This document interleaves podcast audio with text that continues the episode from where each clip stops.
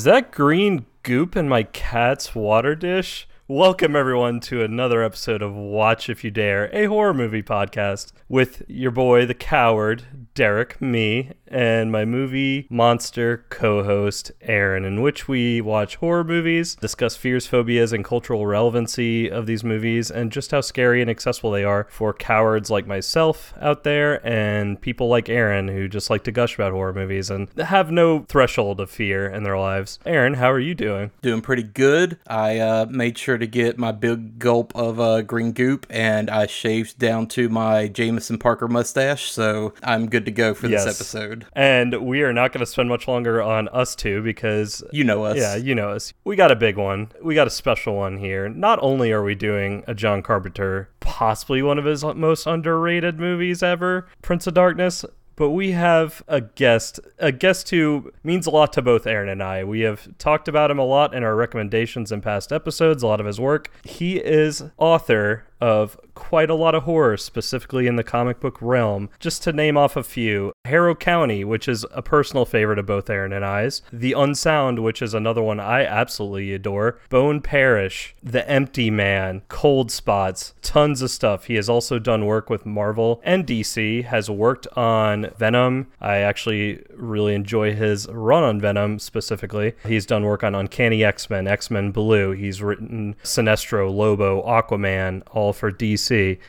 Mr. Cullen Bunn, thank you so much for joining us today. Hell yeah. Well, thanks for having me, guys. I'm happy to be here. Super exciting. Great to have another Southern boy on Yes. this podcast. So Yes. fun times. And with that, actually, we'll just jump right into it. I actually kickstarted A Passage in Black a couple of years ago. I think it was two years ago when that, that was Yeah. up on there. That was a Cullen Bunn Presents anthology collection of horror short stories. And you had a bunch of other artists and writers come in and kind of bring a lot of these stories to life through that kind of old school black and white horror comic collection feel to it. And I was reading in that forward you wrote something that specifically came to mind for you was going fishing. You're from South Carolina region. North Carolina. North Come Carolina. Get, it, get that right. Yeah. Come on. Huge differences. I knew I fucked that up, but uh, Yeah. No. Yeah. Yeah. North Carolina. yeah, and it seems like, especially like even in Harrow County specifically, it seems like a lot of your horror is kind of more geared towards the South in general. Yeah. I think uh, I do a lot of that for sure. I do a lot of sort of what I call backwoods horror. Uh, I mean, I, I branch out of it, but but it's definitely home for me. So Yeah. I, I tend to, to go back to that quite a bit. All those backwoods horror stories are kind of set in a fusion of North Carolina, where I grew up, and then around the time I was 18, I moved to the Missouri Ozarks, right on the Missouri Arkansas border, which was pretty backwoods too Yeah, so it's really a fusion of those of those places and it's not just north carolina it's a little bit north carolina a little bit missouri. But yeah i enjoy writing stories in that setting. Like i said it just feels like home to me. I do a lot of other stuff too but i will always probably have something going on with that that feel i imagine. Yeah. There's just something so primal about that rural setting, and there is also something about the southern town gothic feel of some kind of menace or evil just always lurking under the surface that's there to be discussed and exploited, you know. So there's so much that you can pull from that setting, and there's just such variety as well that you can dig into, and so many different stories and legends and lore. Um, so there's there's a lot of good stuff there to be drawn from for sure. Yeah, I I miss living in that that kind of area. Really, I, I mean, I you know I'm in a I'm not in as backwoods of, of an area right now, and I miss it. I haven't lived in the in the country, the real country, for a good long while now. So tell us a little bit about your background with horror. What was kind of your gateway entry into horror, whether that was books, movies, other horror comics? Um, what kind of horror things burned into your brain as a kid? So, you know, I, I used to say, well, I wasn't really into horror when I was a kid, but that's not true when I really think about it because I remember living uh, in Newton Grove, North Carolina. We lived in a little farmhouse that has featured into many of my stories over the years. And I remember being fascinated by horror even then. I was obsessed with The Legend of Sleepy Hollow and The Headless Horseman.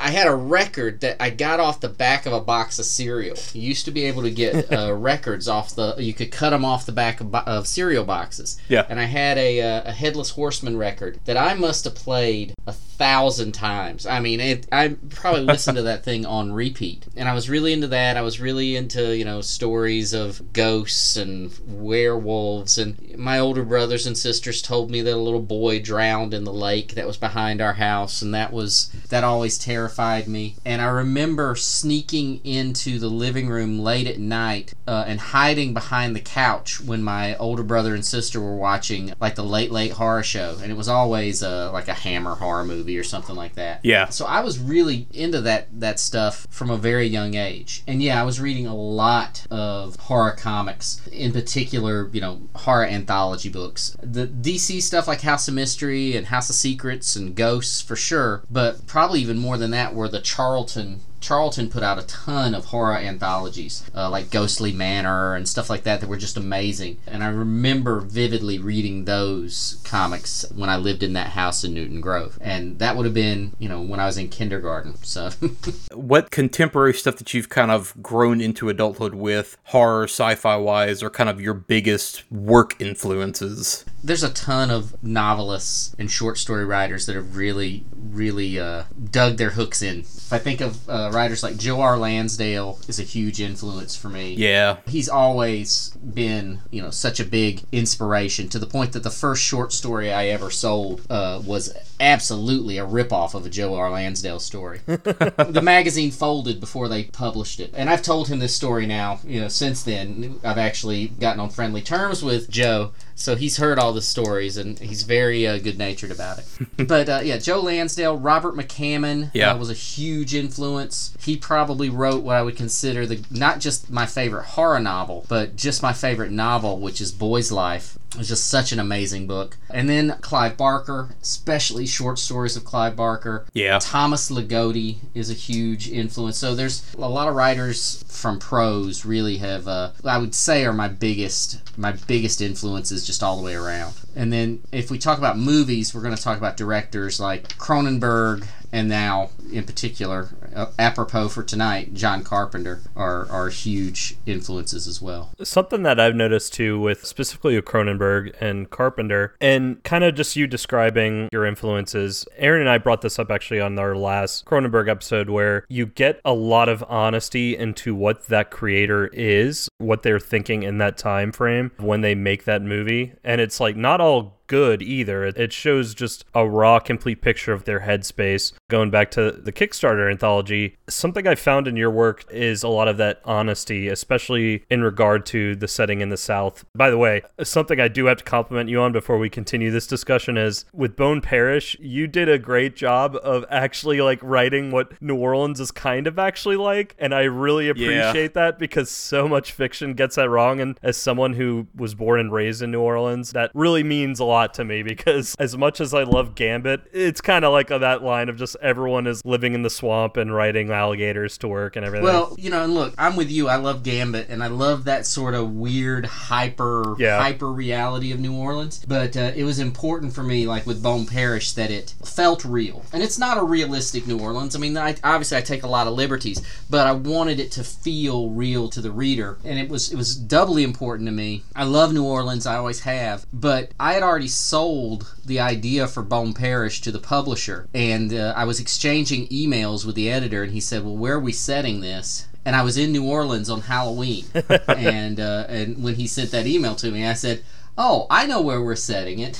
it's going to be set in New Orleans. And that really, once the setting was chosen, the entire series kind of changed and took on a life of its own. So having New Orleans feel right was uh, was pretty important to me. Yeah. Yeah, and I get that feeling too, like uh, when I was reading through Harrow County, even though I'm not as familiar with that kind of area of the South or the country, I know enough people and I've spent enough time in those kind of settings where like that also felt authentic. I, I think that also is a testament as to why we constantly come back to like people like Cronenberg and Carpenter when we're doing horror movies. Yeah. Well, yeah, I mean, and, and it's beyond the setting. It's it's about, uh, you know, like you said, it's an honesty about where they are in their lives at that moment. And sometimes it's things that are, that are going on in your head are not pretty. Yeah. It's not clean and it's not easy all the time. Yeah. Yeah, our most recent Cronenberg was The Brood, and that is Oof. all about his divorce and fight over custody and everything, and, and it's very raw. Yeah, totally. So we promised we wouldn't fanboy out too hard, but there are two things that I do want to specifically discuss real quick. One being Harrow County, which, like Derek mentioned, hugely personal to both of us. That is easily my favorite book that's come out in the past many years. I've got the big library editions of it. I love it. Thank you. That whole idea of the monsters not being the scary thing and the monsters can be your friends and you know the real evil kind of lies within humanity so often at the time like so much of that is what i connect with with a lot of horror media eh, nightbreed hellboy it's a lot of the same idea there where you know the things that look scary the things that people tell you are scary are not always what you should fear and in a lot of times those things are just misunderstood I loved that book any updates on the Syfy show that was optioned back in 2015 and I haven't heard anything of since. So I think it's safe to say that the show is not going forward with Syfy. Okay. You know, it went through uh, a couple of different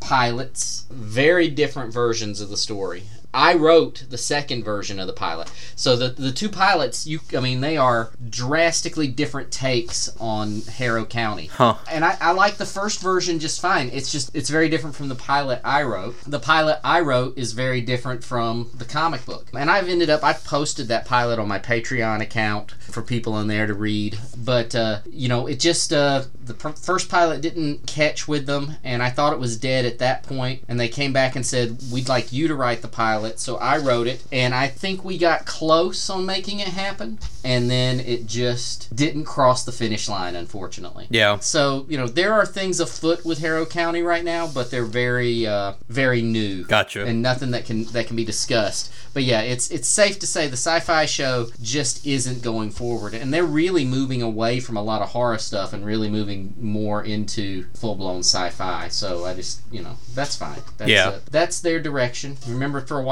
sci-fi was all horror. Yeah, stuff. that's- now it's moving Yeah, away- totally. That, that's now it's moving away from it. that was always one of my gateways into horror growing up as a kid was sci-fi even back in the early 90s was a lot of horror They had a lot of it. Yeah. Yeah, and I do get the challenges of adapting something like that because not only do you have to deal with the production design challenges of recreating this town Yeah. and that specific era and that feel, it's not something that you can just shoot against a green screen. Right. But then also, like, the amount of creature effects. Yeah. There's got to be a balance of budget there in terms of, okay, what do we do practically? What do we do visual effects? And that's a challenge to consider. Right. And then having the right young people as well as those central characters makes Right. a huge difference. Yeah, it was a, you know, it was interesting because the first pilot that was produced, the one I didn't write, was set here and now. So it was, you know, 2018 or whatever, whenever that was written.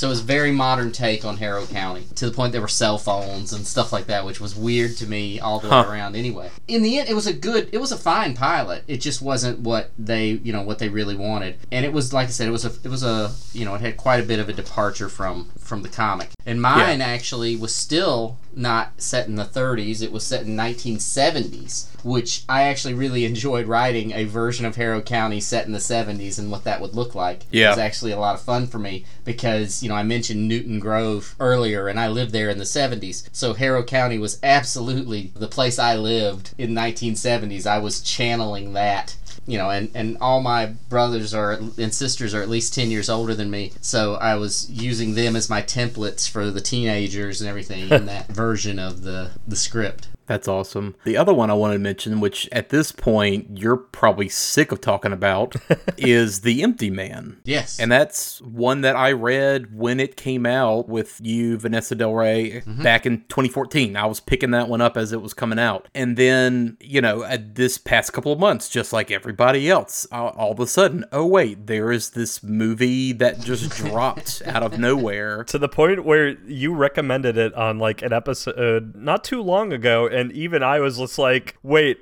what? They adapted it? Yeah, and it was just kind of one of those weird the regime change that happened in 2016 at Fox and then the Disney acquisition 2 years later, just everything kind of went sideways with it. Completely different. Much like you just mentioned with Harrow County, the actual adaptation of that to film. Same with this one where the Empty Man movie, same concepts, very different story. It's a completely Yeah. different set of characters, setting, everything, which was super interesting to me. And the movie's pretty solid. I, I really dug it for it being just kind of like, oh, here it is. And that's one that more and more people are starting to catch on to now. Anything behind the scenes wise that you can tell us about that? Because I'm fascinated just the more and more I keep learning about the production history of that movie getting made is intriguing to me. And I'm curious how much of a separation was there between you and that project in terms of like the creative flow of it. The Empty Man was the first thing I ever. Well, I take it back. It was the second thing I, I had optioned. It was very early in my career, really, in, in the grand scheme of things. And I probably would have done things differently if it were today. They kept me in the loop. I mean, I, I saw every version of the script, I saw every cut of the film, and there were several cuts of that film hmm. that didn't go out. But I didn't necessarily, and, and I was a- I gave my feedback on all of it, but I don't feel I, I don't know that I had a huge voice in it. I mean, it was you know it was Sure. that train was rolling with or without me. They kept me involved, but definitely I wasn't. Uh, I didn't necessarily have an active hand in it. I would say. Gotcha. The things I do, I'm working on now. I absolutely am taking a much more active hand. Now, that said, I'm not sure if I had had an act- active hand, the movie would have turned out one bit different. It might have been the exact same. That wasn't a complaint on the movie at all. You know, it's it's interesting because it is so it is a, a big departure from the comic. And I remember when I first read the first draft of the screenplay, I said, you know, I kind of feel like this is taking place in the world of the comic, but it's in another city. It's another Yeah. corner of the world. With that in mind, I was comfortable with it because I do feel like the mood of the movie is is appropriate to the comic. It feels like I would have wanted it to feel. Yeah, but it's obviously it's a very different movie. I think or ver- the movie's different from the comic. I've always felt like it's okay that there are differences. Yeah. Honestly, I wouldn't have wanted the movie to be a shot by shot remake of the comic. Totally. I like the movie to be something different. Once you've read the comic, you can enjoy the movie and still be surprised by it. You've watched the movie, you can still read the comic and get something different. And that's actually, for me, I think is more interesting. But yeah, it, you know, it was an interesting process. I'm surprised the movie ever got released. Up until even a few months before it was released in theaters, I remember us saying, you know, this movie's just gonna, it's done. It's gonna sit on a shelf and we'll never see it. You know, it's never going to happen. And then, you know, boom, it drops in the theaters at the worst possible time for a movie to come out in theaters. And then, you know, now it, you know, it's on, it's streaming. And the producers and I were talking about it right before it launched in theaters, and we knew it wasn't going to be a big success in theaters. It just, it was impossible because of the the state of the world. Yeah. Yeah. We also knew that the movie had potential to be sort of a cult, to gather a cult following, and uh, and I think that's it's it's on its way to doing that. Uh, especially in the la- it's weird the last maybe two three weeks I'm getting a lot of people talking about it and asking me about it. Uh, a lot of people watching it and commenting on it. It's definitely a movie I think that will get a big cult following, and I think it'll be around for years to come. It's not the movie that the previews make it look to be. You know, the previews kind of give it sort of a urban legend kind of vibe. Yeah. I'm not sure they were the right previews for the movie. It was selling a very different product than what you Yeah. think you were getting. I was not expecting an opening 25 minute prologue scene with very little dialogue. That was crazy. Yeah. Not at all what I was expecting. And I, I do think that, especially as it gets onto the like mainstream streaming sites, it's just going to continue to kind of grow in its cult status and it's just going to keep driving people back to the book. Yeah, I hope that'll drive people to the books because you know there are three trade paperbacks out there now Yeah. for the Empty Man. And they are very different, you know. And it's interesting. Disney had me put together like a six-page comic to preview the movie. So there is a there's a comic online that is sort of takes place right before the movie. And I took that idea that it was just something happening in a corner of the comic book universe and I kind of added that into the comic. So you see some of the characters from the comic in this preview, this six-page preview of the the Empty Man movie. It's kind of funny about you mentioned that with the preview because something that both Aaron and I even said when you were giving that recommendation, Aaron, about the Empty Man movie, you know, several episodes ago, we were both trying to explain to our audience, especially ones who don't really read comics, it's not what you think. It's not Slender Man. It is something that's completely different. It's not what on the surface it may sound like it is, and it definitely rewards the hungry audience, I should say. Yeah. It was tough because uh, Bye Bye Man came out right around the time that was originally planned for Empty Man to come out. That's probably for the best that they didn't come out at the same time then. oh yeah, for sure. But there was talk even let's change the movie title, and I think it was going to be called Manifestation 12 or something like that. It was is something from the movie. I didn't like that at all. because a great movie can be a wonderful advertisement for my comic book. You know, I, I, wanted people that watch the movie to go back and read the comics, and I was afraid if they changed the title, it wouldn't reflect back to the comic at all. Yeah. So I'm glad that it ended up coming out as Empty Man. I'm glad it came out. And yeah, I mean, minutes before we started this recording, another creator sent me a text message saying, I just watched The Empty Man and I really want to talk to you and get your opinions on it. So I'm getting a lot, I mean, people are watching it. Like I said, it's the cut that got released probably wasn't my favorite cut of the movie. There's another cut of the movie I think is better, but everything I saw up until the actual release was without the score. Yeah. And the Christopher Young score on it was really set it. It's you know, good. I mean, Yeah. First of all, having Christopher Young do a score for a movie based on one of my comics was sort of a, you know, that was me geeking out a little bit. Yeah. They called me and said, "So we got this guy Christopher Young." The guy who did Hellraiser? Oh, you mean Christopher Young? You mean Hellraiser Christopher Young? I was like, yeah, I know Christopher Young. Thank Yeah. you. You know, and I have several, several, several scores by him within, you know, easy reach. So that was exciting for me, and I really think the score just did so much for that movie. It really elevated it in some amazing ways. Awesome. Last question, and then we'll kind of move on to some recommendations. Of everything that you've written so far, what is something that you would like to see adapted into some other format? All of it. All of it. You know, there's so many things that I think would make interesting uh, TV or movies. Obviously, Harrow County. The Sixth Gun we got really close with, uh, and I'd like to see the six something happen with the Sixth Gun. I would love to see that as like a Netflix show or Yeah, something. I was something just about to say that. serialized and not just like a one-off movie. Yeah. I think a series would be the way to go on it, but my book Regression that I did with Image, I think could make a really interesting TV series. Uh, and you mentioned Bone Parish. I think Bone Parish is ripe Yeah. Yeah. for, uh, for that. And then I did a book called Dark Ark for Aftershock, uh, which is, if you're not familiar with it, uh, we all know the story of Noah's Ark. Dark Ark is the story of the second Ark, the one that is full of all the monsters. so it's a, an ark at sea full of vampires and werewolves and, Hell yeah. you know, everything that goes bump in the night. My favorite part of Dark Ark was that you included two unicorns as well. Everybody loves those unicorns. so you have like this demons and vampires, and then there are these two pure unicorns in the middle, being like, "Why the fuck are we on the Dark Ark?" they got on the wrong arc.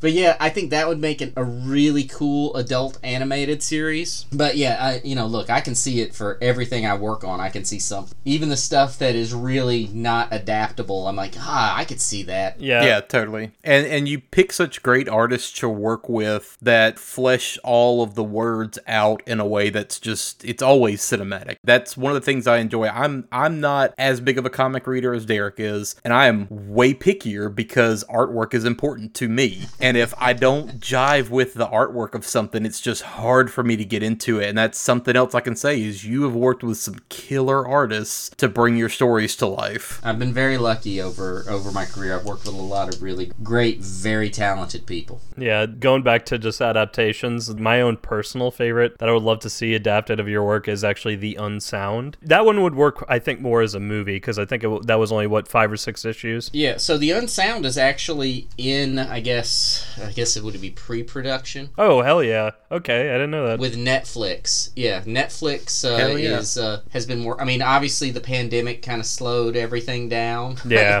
to to a crawl.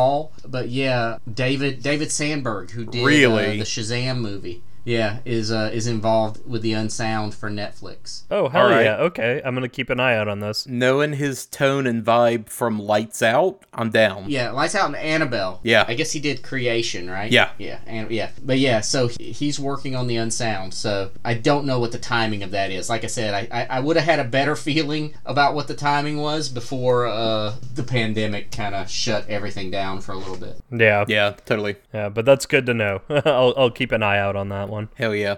All right, well, uh, let's quickly kind of move into some recommendations. I am curious to know what, Cullen, you have been eating lately as far as horror media goes.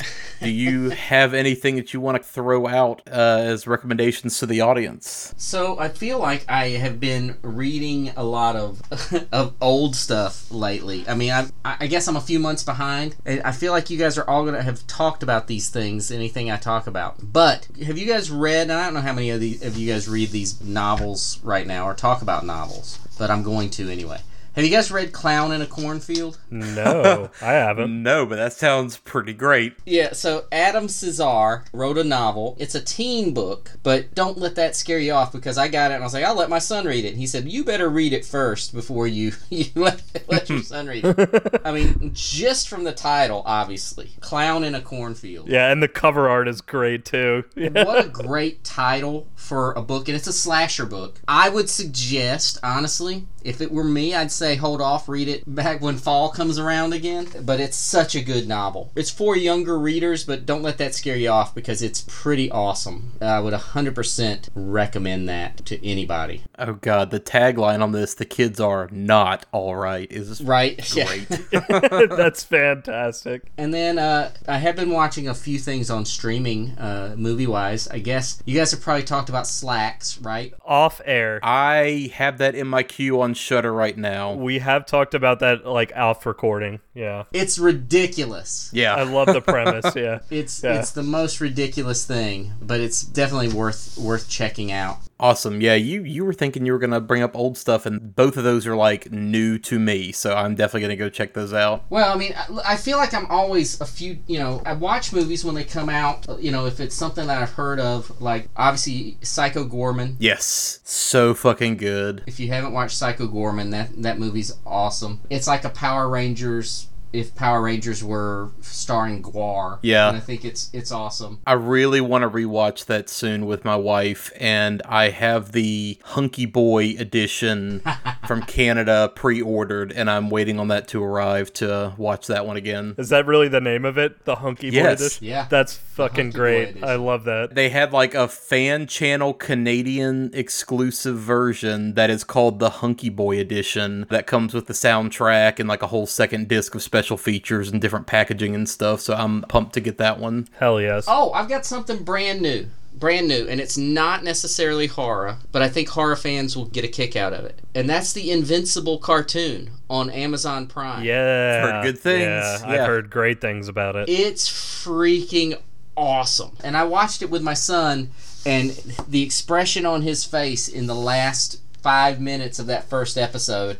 And I was like, uh oh, I might have gotten him into a show I shouldn't have got him, gotten him into. It's animated, but it is so good. And if you like superheroes at all, it's it's fun for that. Especially if you're looking at an ultra violent, you know, just imagine how really violent the world of superheroes would be. Yeah. And that's what Invincible does really well. Yeah, if a character as strong as Superman could actually punch your face in, it Yeah. would be catastrophic. So yeah, that's that's basically the idea of the show. Um, yeah, I'm excited about that one. The animation looked pretty solid, and uh, I enjoyed that book, so I'm I'm curious to check it out. See, I never read the comics. That's a comic I never read. So going into the show, I was completely unaware of what it was about even. I just thought we were looking for a show to watch and I said, "Well, let's try this." And, you know, there we go. It was great. Hell yeah, Derek, have you got any recommendations? Yeah, so real quick, I, I kind of just, for the hell of it, was just trying to decide earlier this week if I had to pick gun to head the scariest horror video games I could think of. Not necessarily the best, but just the scariest. And this thought became such a like prevailing thing that I decided I wanted to bring it up on this under the recommendations. One of of them is one that is very hard to come by, another is sort of hard to come by, and the other is pretty much readily available. That seems to be the case with a lot of horror games you talk Yes. about. They're either completely you can go buy them at Best Buy for 20 bucks or they're like Off the wall, like, rare, rare you have to get it off yeah. eBay from Japan and it's three hundred dollars. Yeah, yeah, yeah. Well, the first one I'm going to talk about is PT, and uh, PT. There's an infamous history associated with PT. PT is initialized for playable teaser, and it was actually a playable teaser for the now defunct Silent Hills project, which was the Del Toro project that was actually going to star Norman Reedus that Kojima was working on, but then Konami acted a fool, and it's now in the trash. Overnight cult status in the video game world, especially with horror video games. Well, this one's also infamous too because it's one that they had available for a week and they pulled it. So the only way that you Yes. can play it now is if you had it preloaded on your system. and it only on PS4 really. I heard about this. which is the only reason why like peek behind the curtain i was lucky enough to get my hands on a ps5 but i am keeping my ps4 just because it has pt on it and there's no other way to have it or play it at the moment. So i highly suggest anyone who is like interested and this is even a suggestion for horror fans that don't really play video games just go watch a playthrough on youtube of pt it is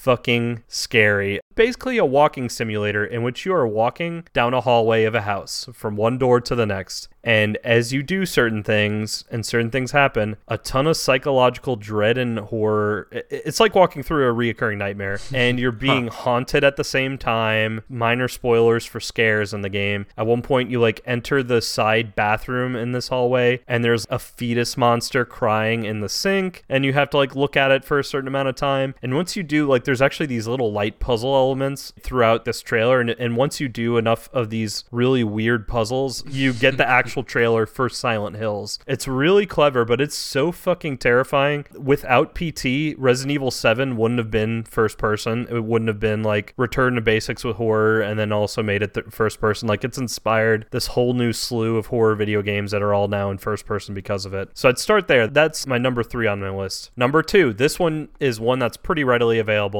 You could probably get for relatively cheap. It came out on PS4, Xbox One, 360, PS3. It's even on Switch now, I think, for Nintendo. And it's one that I've been trying to get you to fucking play, Aaron, for like years now. Is Alien Isolation. yeah, yeah, if I had the time. Man, that game, that freaking game, jeez, it's hard for me to play. Mm-hmm. Oh, It is scary as hell. Oh yeah. that was probably the first horror video game I've played in a long, long time. I swear I had to turn it off at times. I was like, I just can't do this. I'm sitting down here in the basement by myself, and this damn video game's terrifying. yeah, yeah. It just kind of a basic rundown of it. It follows Amanda Ripley, actually, Ellen Ripley's daughter, who is just hinted at in the Alien franchise when she wakes up from her cryogenic sleep, and her daughter lived a full life and passed away. Well, it tells the story of what her daughter was doing, and her daughter actually is looking for her, and she's approached by someone saying like, "We have a recording from your mom." So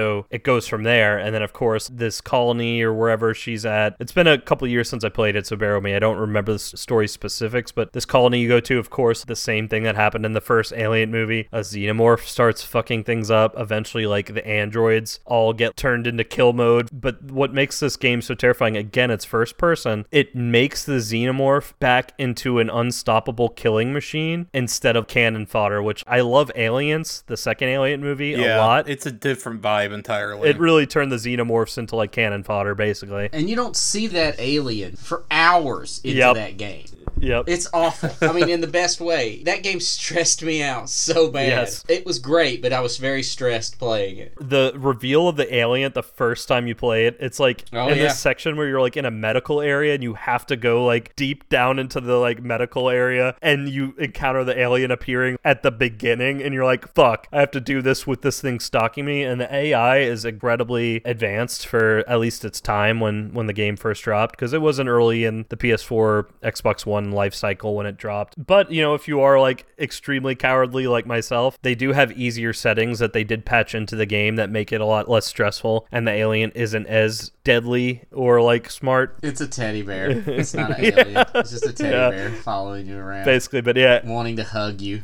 That'd be my number two game. My number one game, which I would even s- like go as far, and I think there were even critics who said this. I would call it the Exorcist of video games. It's one that you can get still. You can find usually at retro video game shops on eBay for like anywhere from 60 bucks or higher. Still holds its price, its value. Is Fatal Frame 2 Crimson Butterfly. I had a feeling that that's the Yes. that you were going to throw out. Yeah. So the Fatal Frame series, the premise is you're in a Japanese setting of some kind, and you're usually playing as a Japanese girl, like a very innocent character is the best way to describe it. And you're thrust into these situations where like you're in a haunt, and, and Fatal Frame 2, you're in a haunted village and you can't escape. It's a cursed village. All the people who lived in this village are now like murderous ghosts trying to kill you and make you part of the curse, basically. But the whole thing around the Fatal Frame series is you use a camera to exorcise spirits. Fatal Frame 2 is just the perfect parts of this entire franchise. I played all of them except for Fatal Frame 4, which was only in Japan, but I played 1 through 3 and the fifth one, which came out on Wii U, regardless of 3 and 5 being more modern. The second one still is by far the scariest one to me. It is very much, if The Ring, The Grudge, that type of like horror gets you, like this game is dripping in it. Common enemies are basically the girl from The Ring attacking you everywhere. But uh, just the design of the ghost, even for the PS2 and the original Xbox, all fucking terrifying. There was a broken neck lady ghost in this way before there was one in The Haunting of Hill House, and she's just as terrifying. So, yes, if you're looking for some games to either stream or like watch people stream, or you want to play yourself, I would go with those three if you are really wanting to scare the shit out of yourselves. One last quick recommendation, just because we are doing John Carpenter, I threw on his Lost Themes 3 Alive After Death It's good shit. which came out back in February of this year. It is great. All his lost themes, one through three, are exactly what the title says. They are basically like tracks that you could pull out of any John Carpenter movie and they would work. A lot of them are very horror related, very synthwave heavy, dark synth.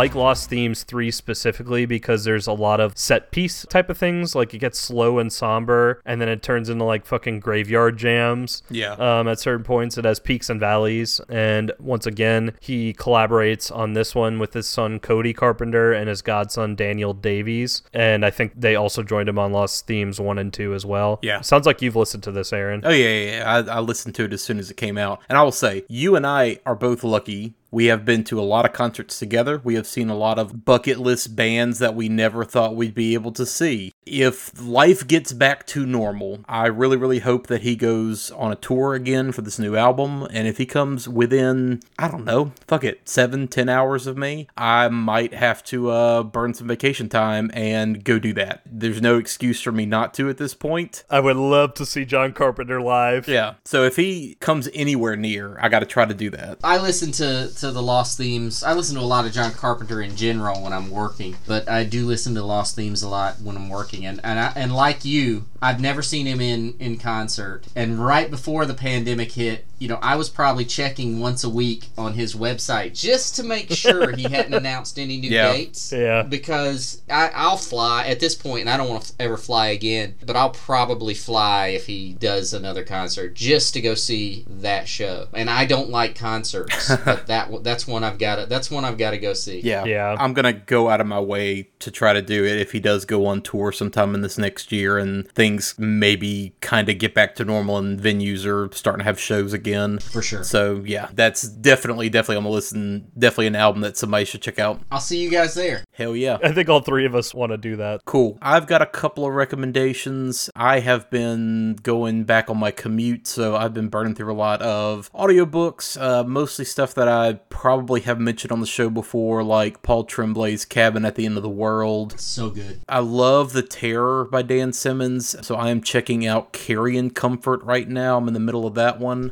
Oh, that's such a great book. Yeah, I will let y'all know It's my so thoughts good. once I'm done. I don't want to talk about anything yet, but I'm I'm digging it so far. The Terror was also kind of a slow build for me into something that I really really liked by the end, and this is kind of the same. So I'm digging it so far, but I'll talk about that more once it's done. Carrion Comfort has some of the, to me, it had some really, really terrifying moments in it. Yeah. It's, it's a, it's a great book. I love it. As far as TV movie stuff goes, I finished 30 Coins on HBO. Nice. Which, dear lord, I should have known. The first few episodes are kind of tame and have some wild Alex de la Iglesia moments, but knowing how fucking banana pants Day of the Beast and Perdita Durango are, I should have known like where this show was going to end up because the finale of it went full fucking insano. The evil has won kind of thing by the end of the season. I mean, obviously, like it sets up a next season and it doesn't quite fully end everything, but uh, definitely, definitely amazing by the end of it. It's only eight episodes total. I think I mentioned it right when I started watching the show several episodes back, but for people who hadn't heard that, it is a Spanish language show on HBO Max. It's an HBO Europe show by Alex de la Iglesia, who has done a ton of fucking bananas horror and genre movies. Day of the Beast that I just mentioned and Perdita Durango just got amazing 4K releases from Severin that I just got in, and I'm excited to watch those again because those are both insane. This is a show where there is a Spanish village. Show is set in Spain, Spanish. Weird shit starts happening, and they can't quite figure out why. And there is a new priest in town, but this is mean ass boxes covered in tattoos, has a Punisher rack of guns with silver bullets kind of priest. Turns out one of the 30 coins, the silver coins that Judas Iscariot was paid to betray Jesus. So these cursed ass coins, like one of them has made it to this town. And there is a whole secretive Illuminati anti Catholic church subgroup that is like, okay, well, if here's like God's official Catholic church, whatever, well, here's the exact opposite anti God. You can't have good without evil, so both have to coexist kind of thing. And they are trying to track down all 30 of these silver coins for dot dot dot reasons. It's bananas. The only complaint I really have about it now that I've seen the entire first season is one of the leads. There is the main male lead who is kind of the like mayor of this town. He's your like good looking guy. He is just such a moron through the entire show that it's kind of aggravating.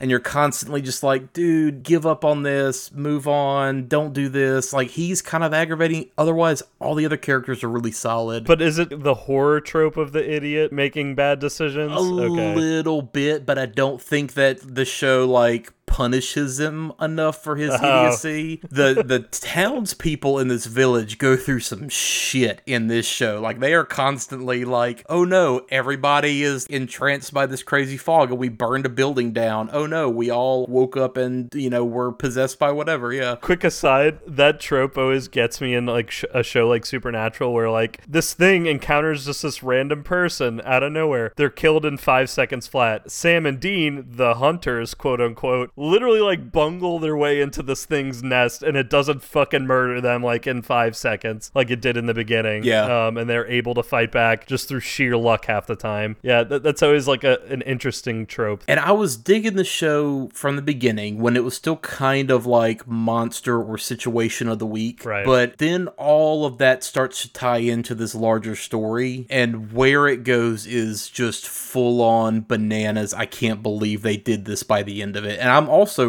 really shocked for an HBO show how much practical effects were used in this. Like, there are some giant fucking monster Lovecraftian flesh beetle giant dinosaur with half of a man hanging off of it kind of monsters, and they did it practically. There's bananas shit in that show, but I I loved it. The premise is great. Every episode you're gonna have a what the fuck moment. Fantastic. I'm excited. I hope that they carry that on for a second season. Um, and it definitely made me want to check out his two new movies or his two movies that just came out under Severin. I want to rewatch those again. Last thing I'll mention, new movie, and I purposely watched this for this episode because I think it kind of thematically ties in a little bit. Is a movie called Come True, which I'm not sure when it came out. It just hit streaming this year, but I've also read that it came out last year, and then there's also a 2019 stamp at the end of the credits. So I don't know like what on that. Yeah, you mentioned this off air, and I looked up stuff on it, and it was like initial release date it was like August 2020, but then it didn't drop streaming in like March. It might have done some festivals in 2019. Yeah. So that's that's kind of what I'm thinking. But Yeah. this was written, directed, and shot by Anthony Scott Burns, who also did Our House. Stars Julia Sarah Stone. It is a young woman who is kind of run away from her parents, not living with her parents, bad home situation, something. You don't really find out. She is just kind of bouncing from spot to spot every night, sleeping with friends, and like literally sleeping in the park in some cases. She finds out about a sleep study, and she initially just kind of thinks, okay, well, that's a place I can just go crash. Then it becomes this larger thing of they are doing an actual experiment and they are looking for something, and this group of college age kids and kind of their older professor are looking for something. The only hint I will give you is sleep paralysis is something that we have definitely talked about on our show and kind of some and of the shadow weird people, right? creepy shit that that involves, right? It's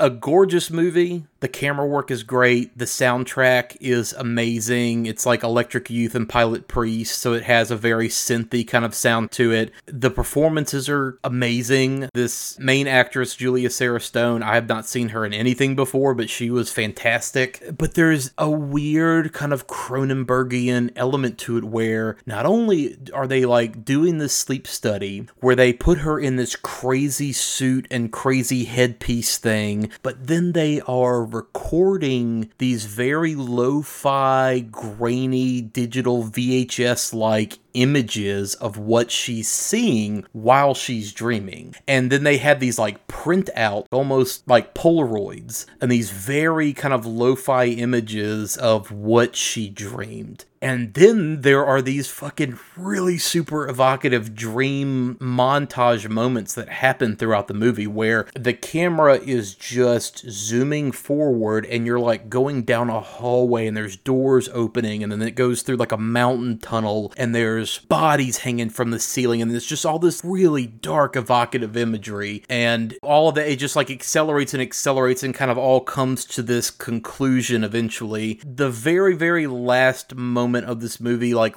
left me a little raising my eyebrow on how I felt about it, but I was messaging you, Derek, while I was watching it, and just the entire time, like, this has got me. I'm in. This is like if early Tony Scott and Cronenberg fucked while early Michael Mann filmed and directed the whole thing. Like, it just has that kind Yeah. of vibe to it. And it would make a great triple feature with It Follows and Possessor. It, it kind of even sounded a little bit like Inception mixed with the creepy pasta Russian sleep experiment a little bit. A little bit, yeah. But yeah, I I dug the shit out of this movie, and this is one that I think the ending, the very very ending of it, is gonna like really throw some people. But I think for what the movie sets up and where the movie is going from the beginning, I think it works for me. At least the other ninety nine point nine percent of the movie does work for me. So I'm very curious to keep an eye on this director and keep an eye on the stars. You liked Our House, didn't you? I've heard some good stuff about House. No, I have not watched that yet. That's on my list of stuff to get around to and has probably bumped up a little bit now that I've seen this movie. But yeah, I, I really, really dug it. That is streaming on all the Primo places right now. Like I, I rented it on Amazon because I had some Amazon digital credit but you can get that there, iTunes. It'll drop on all the main streaming otherwise, probably pretty soon. No physical in, in the works, at least from what I could tell. There was no like Blu ray pre order of it up anywhere, so maybe that'll come with time.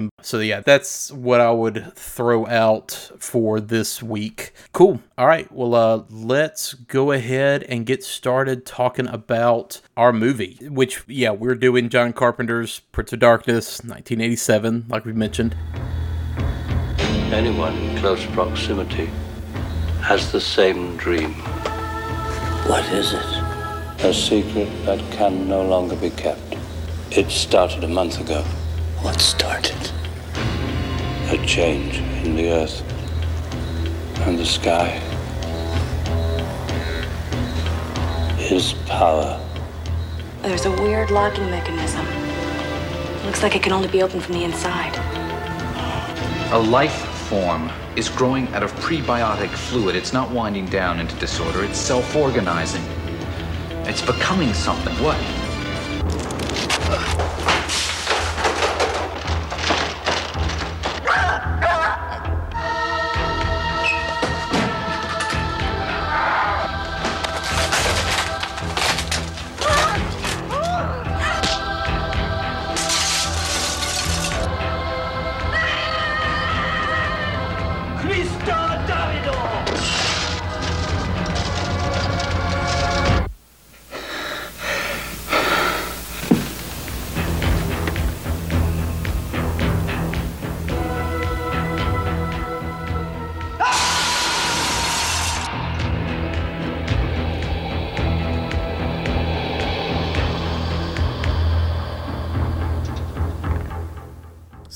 Yeah, with Prince of Darkness, y'all. I mean, I had an idea of where it was gonna go, but I wasn't ready with how much weird science and quantum physics and stuff Carpenter was interested in going into this movie. Oh yeah. So I guess peek behind the curtain as we start talking about this movie. We were discussing stuff to possibly cover with Cullen because he was generous enough to give us time to do a full episode. And so we threw out some suggestions, um, and we kind of narrowed it down to this and Near Dark, which I feel are kind of good things that are kind of on the same wavelength as his work. You know, one being kind of more cosmic horror, the other being a little more gothic, rural, southern fried kind of horror. And it literally just came down to this movie because Near Dark is not fucking available right now. I would hate to do that episode and then nobody can watch it because it's not on streaming. You can't buy it. It is not on iTunes. It's just, it's nowhere. And let's face it, that's a crime. It is, yes. My wife and I were just discussing that recently because some of Kathryn Bigelow's stuff, like Strange Days, is also wrapped up with that chunk of Cameron related stuff that he's not putting out right now. So who knows? Cross our fingers. Maybe uh, we'll get a nice Blu ray of Near Dark from one of these boutique labels in the future and we can have Cullen back. Yeah, and if it was more available, I'd say we probably would have done that because we've done a bit of Carpenter now. Like this is our what our fourth Carpenter Yeah. movie. I mean, there is a reason why we constantly come back to Carpenter. He's a master of horror. But we're always trying to find new, different corners. Yeah. Yeah, yeah. Since we started the show, this is one of those ones that has been always on my list. I knew just a little bit about it, might have caught a scene or two of it back in the day, but I was looking forward to doing, and it did not disappoint. I really enjoyed this. Cullen, is this something that you have seen previous to this? Yeah, I mean, if you were to cast your mind back to high school age Cullen walking into not a blockbuster because where I lived we didn't have Yeah. a blockbuster at the time, but we had a video store, ABC Video, which was nestled in between the Winn Dixie and the Eckerd Drugs. Hell yeah. Yep. And uh, I vividly, vividly remember walking into the video store. There was a girl that worked there that I went to high school with. She was a couple of grades higher than me. And she said, Well, what are you looking for? And I said, Well, I'm looking for a horror movie, I think, tonight. And she's like, I've got the one for you. And she hands me Prince of Darkness. And I went into seeing Prince of Darkness, and I don't know how I managed to see it without know without knowing anything about it. I had not seen a preview. I had not read about it in Fangoria, which I find hard to believe, but I hadn't. So I went into the movie completely oblivious to anything about it, which I think is kind of an awesome way to watch that movie. Yeah. Going into it with as little prep as I or knowledge of it as I had, it, again, I was just not at all prepared for like the antimatter stuff and like science being kind of like this weird juxtaposition with religion and just how many like elements this movie juggles at the same time, even to those like weird dreamlike recordings that they're getting in their subconscious. Speaking of Cronenberg, that feels like a Cronenberg thing, and to see it in a Carpenter was pretty fun. Yeah, and on all top of all of that, you still have a very slasher element kind of in the latter third of the movie. You even have a zombie element. Yeah, it's just totally a little bit of everything. Yeah. I also bumped into this one in very early high school. I've mentioned on the show there was a junk shop that my brothers and I would go kick around in and talk with the owner because he was just kind of an older dude who was definitely selling a lot of, you could tell, his items, like his movies and his records. I love the South.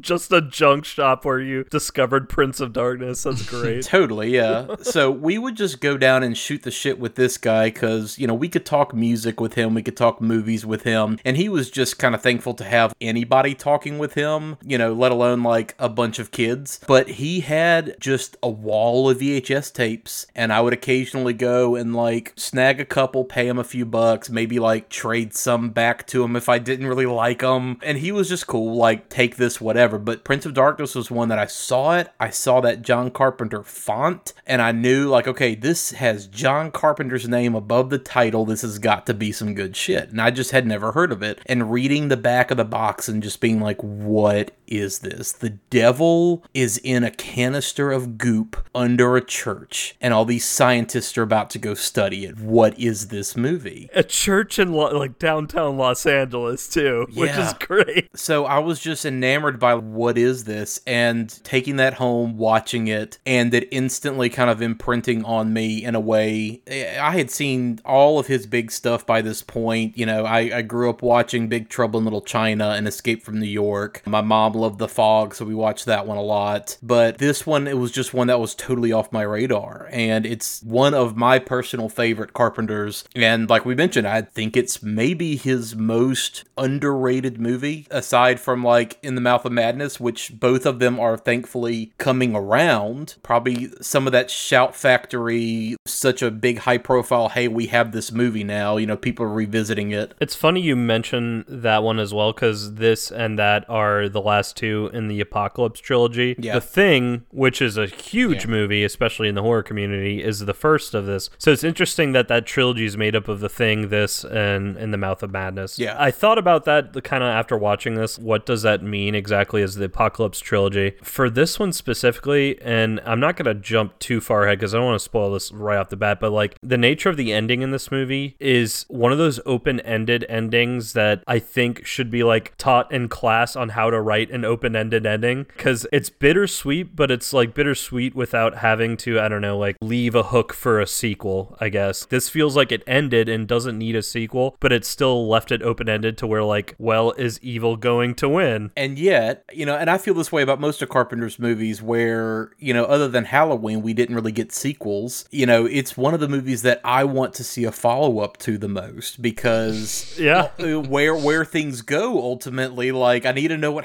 happens and Yeah. I want, you know, more of the story and some of the things that it teases. Keep them wanting more. Yeah, totally. So a little bit of background. This was Carpenter. You know, we've talked about Carpenter. We've already discussed his whole background and everything else. Hey, Donald Pleasence is back, and we have Alice Cooper in this movie. Yeah, and some other people from some of his other projects are in this one as well too. That's one thing I love about Carpenter is just him Yeah. bringing back a lot of the same people. This was his first movie for Alive Pictures. He was given a relatively small budget of only 3 million dollars, but the trade-off was total creative control. And we like we've discussed many times, his studio movies often got fucked with in ways that he did not like and he was often kind of on the short end of what he could end up doing all said and done and had to make some creative compromises to get the things out. So this was a chance to like make this movie as he saw fit, however he wanted, just working in a smaller budget. The executive producer and founder of Alive Pictures, Shep Gordon, who he's a whole wild, interesting dude in and of himself. He owned the record label that Alice Cooper was on, and he was Alice Cooper's manager, which is part of the reason why he's in this movie. They even like did the tie-in song Prince of Darkness. He's also like part of the reason why we have celebrity chefs and chef TV shows. Like he's such a wild dude. But this is the guy that's, you know, working with Carpenter to make this movie. And Carpenter at the time was interested in theoretical physics and atomic theory and all this wild shit that he was reading for some reason at this point in his career. and that notion of like some ultimate evil that manifests through like hard molecular science and being conflated with religion, all of that part of it is just super fascinating to me. And I am not at all of ancient aliens guy like whatsoever, but just the whole like God was an alien, Jesus was an alien, there was like an ancient evil actual physical Satan. It's not like a they discuss in the movie. Donald Pleasant says like we have taken this to be like the evil within man and this, you know, spiritual metaphorical thing. Like no, there's an actual being, an anti-god and his son Satan that he put in a can of goop and buried in the desert 7 million years ago. it's Yeah. it's bananas. It's completely bananas. it, it kind of going juxtaposed to that that was uh, honestly part of the one of the reasons why aaron specifically you had this on the short list for you Cullen. This feels like a lot of where your stories actually kind of wind up at of just taking this idea and you think it's going one route and then it just cold cocks you out of nowhere in a good way and blindsides you. And it's like these fascinating ideas of on what you can do with the traditional tropes of horror and twisting them into like new and interesting exciting ways. It's a movie that uh,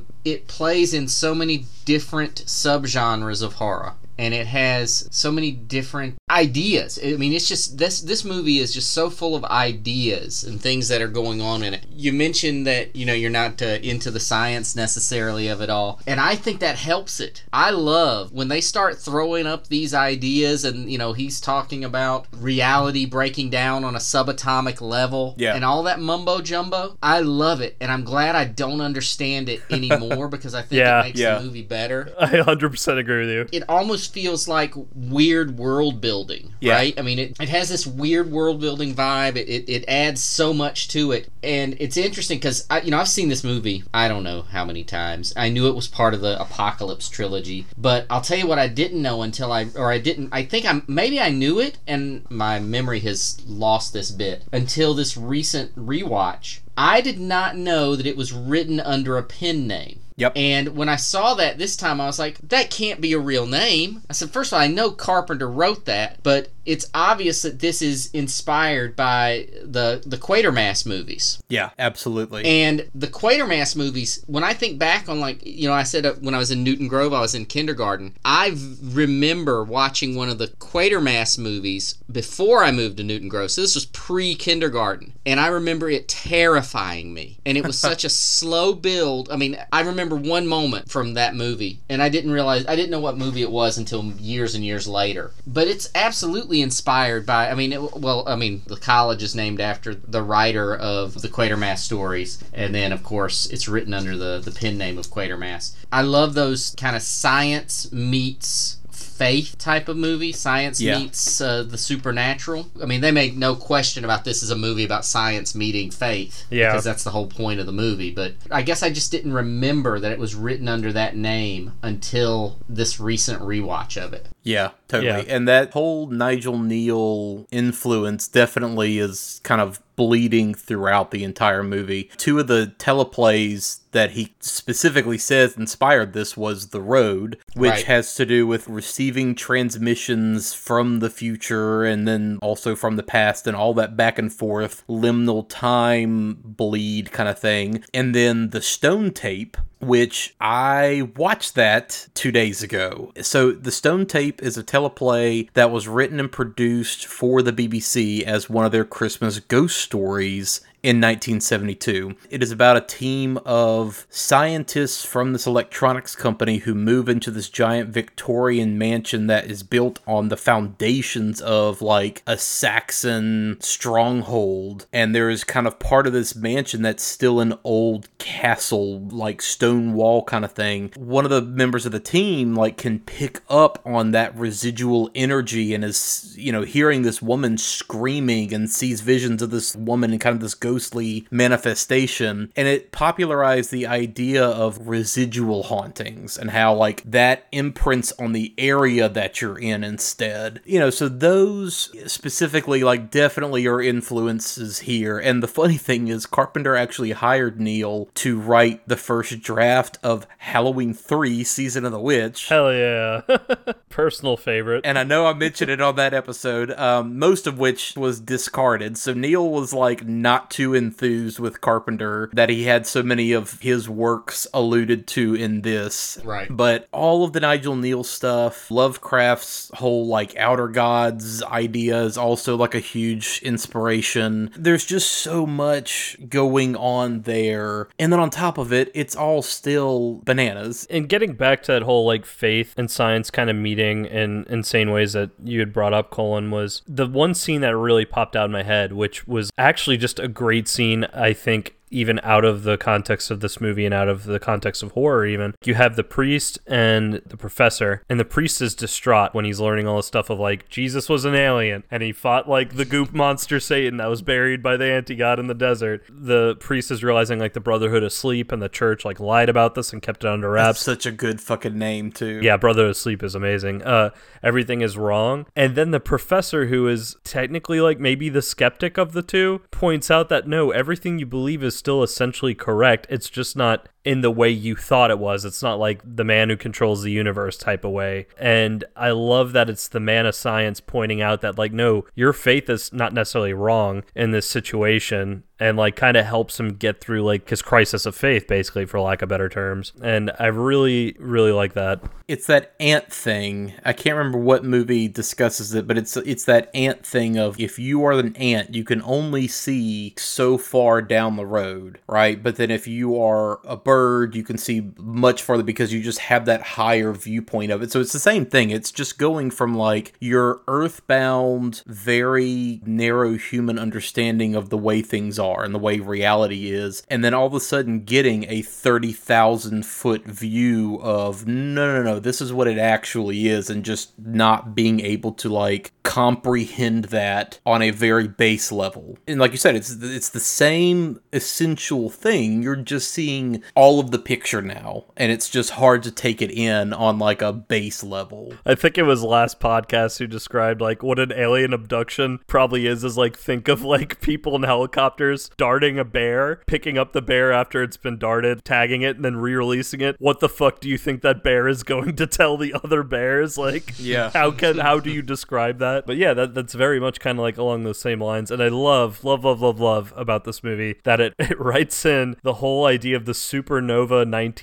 1987A thing that actually happened that scientists were all like studying and I, at the time I guess it was all over the news and incorporated into the film as not only is it this thing with a connection to quantum physics, but aka it's also a herald to the awakening of Satan. That basically is the implication here. Yeah. and for as much exposition dumps that this movie has, at the same time, it doesn't necessarily treat its audience like they're dumb. It does leave a lot of stuff not outright explained, but it's implied that the supernova is tied to Satan's awakening, but it's never outright stated that. Well, that's what Carpenter's always been good at is just a lot of visual storytelling and a lot of show don't tell. Especially those ants. Jesus. Yeah. The ants, the eclipse, like all of these like tick down time clock kind of things that like you know something's coming. Like the, all those little bits and pieces are leading to something. Yeah. Yeah, that's probably my favorite thing about this movie and movies like it. And it's something I think I, you know, I try to take away in my own stuff is it doesn't treat the au- audience as as if they're stupid. Yeah. Watching this movie, you have to accept that your understanding of it. The the reality you create, honestly, about while watching this movie will inform what you take away from this movie. And two people can get very, very different movies out of this. You can see very different things. And I think the same person can get different things out of this movie when they watch it at different points in their life. Because I remember watching it and having a very different takeaway from it than I do now when I watch it. Yeah. Yeah. And I think it's interesting that people could watch this movie, and I know people can watch this movie and have a hopeful ending. We can talk about the ending at some point and say, well, that has a hopeful ending. that ending is in no way hopeful. No. Yeah, not at all. It is not hopeful. But I remember watching it and saying, oh, I know what happens now, and it's that's nice.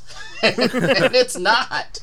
It's awful. Yeah, it's kind of interesting too, because this does feel a little bit different than like the couple of Carpenter movies that we've done, and I've seen Halloween and I've seen Escape from New York as well, and this still feels very different in tone. But something that makes a lot more sense in my head is that Carpenter himself was kind of inspired by Dario Argento, going back to Italian horror. He was inspired by Dario Argento's specifically Inferno film, and the thing he liked was how kind of free form it was, and like kind of how there was nightmare logic. Now, this movie doesn't go straight up bananas nightmare logic like some Italian horror does, but it does have a dreamlike nature to it at certain points, to the point where one of the major plot points is dreaming Yeah. and like literally getting beamed tachyon a message from the future, like through your dreams. Like, that's some wild concepts. But yeah, I, I just find that fascinating that the science he was into at the time, as well as this Argento movie, were, were major inspirations. Yeah, it, it definitely has that sort of gates of hell type Yeah. feel to me. I can't remember the other movies in that trilogy. We've covered the Beyond a couple of episodes Yeah, well, back. okay, so the Beyond, yeah, it feels like those movies. I mean, maybe not as gory, Yeah. but it definitely has that feel. Yeah, and going back to like not treating the audience dumb, one thing I do love about this movie, and this is something that I've mentioned before, I love movies about people who are good at their jobs. Yeah,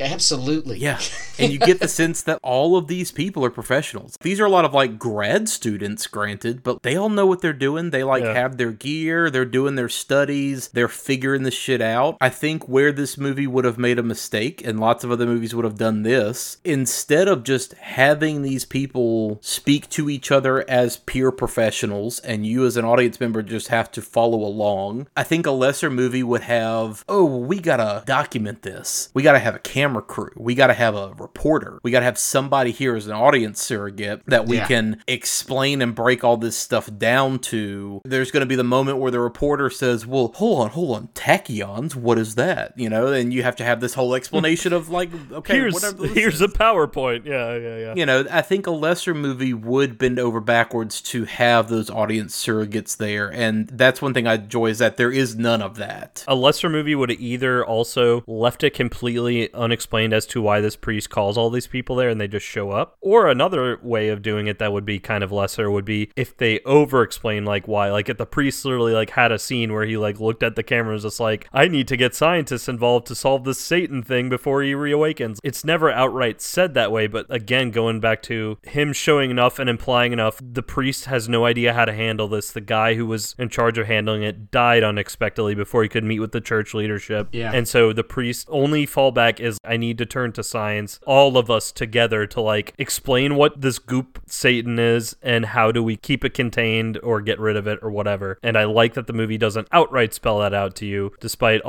lot of other stuff it does say. And you know, as much as there are exposition dumps and like classroom scenes and all that kind of stuff that we've talked about in the past, Aaron, that make us roll our eyes, it never felt like it was too much of that. Well, that whole opening 15 minutes, which this is like a long credits movie. The credit sequence, yeah. They Yeah. go like the first 10 minutes of the movie before the credits are done. But yeah, that first 10 to 15 minutes is so fucking good because you're told everything you essentially need to know about the premise, who the characters are, and what the kind of general themes are going to be. You know, you have Victor Wong literally explaining the whole idea of what our perception of reality is may not be true, the idea of faith versus science. You're seeing again like all the impending signs of something is about to happen. You are learning about Brian and Catherine and like kind of how he has a thing for her and pursues that. Like that all happens in the first few minutes. Yeah, while the credits are rolling. Yeah, it's impeccable filmmaking that is really, really difficult to pull off. Yeah, as I watched, I was like, I wish all the credit sequences were like this.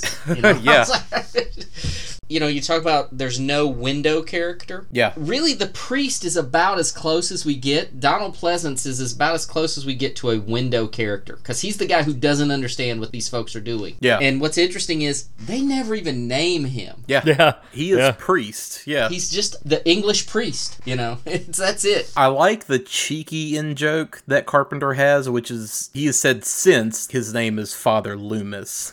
Right. Okay, Carpenter. and you know, he was maybe Loomis's Yeah. yeah, exactly, like his his brother. Like that's just kind of his throwaway headcanon kind of thing. You and David Lynch should go on a comedy tour together. Yeah. Well, and something else too that I like is that yes, it's the priest, but it's not like the tropey priest of either like going back to like something you mentioned earlier, Aaron, the badass seen some shit priest, or like the alcoholic seen some shit priest like we get in the fog. It's very much more of just this priest who seems like he wants to do the right thing, is just very much caught in this situation he is absolutely not prepared for. Yeah, Pleasence is playing a little bit big, but I think that's Pleasence. I mean, that's kind of why you go to Pleasence. Yeah, that's yeah. And on the other side of that, you know, I think that works because you have this entire crew of other scientists who are all completely grounded and they are all completely level headed. You know, I guess you could say Dennis Dun is, you know, the comedy relief in air quotes, but they are all very grounded and that kind of creates a good juxtaposition to like grit against each other. This movie definitely though did set it up to where like okay, about 80 to 90% of y'all are not making it out of this alive. Oh, like totally, totally. born victims on screen Yeah, here. when you meet that many people, you know that they're basically all fodder. And I love that scene where like a bunch of them are standing around in like the stairwell, and they're all just like, "Oh yeah, my name's Clint. Uh, I'm here with microbiology. Oh, my name's Dave. I'm here with astrology." And you're just like, "You're dead. you're dead. You're, dead. You're, You're gonna dead. and I pretty much nailed everyone who was gonna die and everyone who would live too. When I was watching it, I was just like, okay, I've seen enough of this stuff now that I like I can point it out. Kind of going back to performances, it was great seeing Victor Wong again because what the last movie we saw Yeah, him in I love was. Tremors. Yeah. and I did not know that Lisa Blount had passed away back in like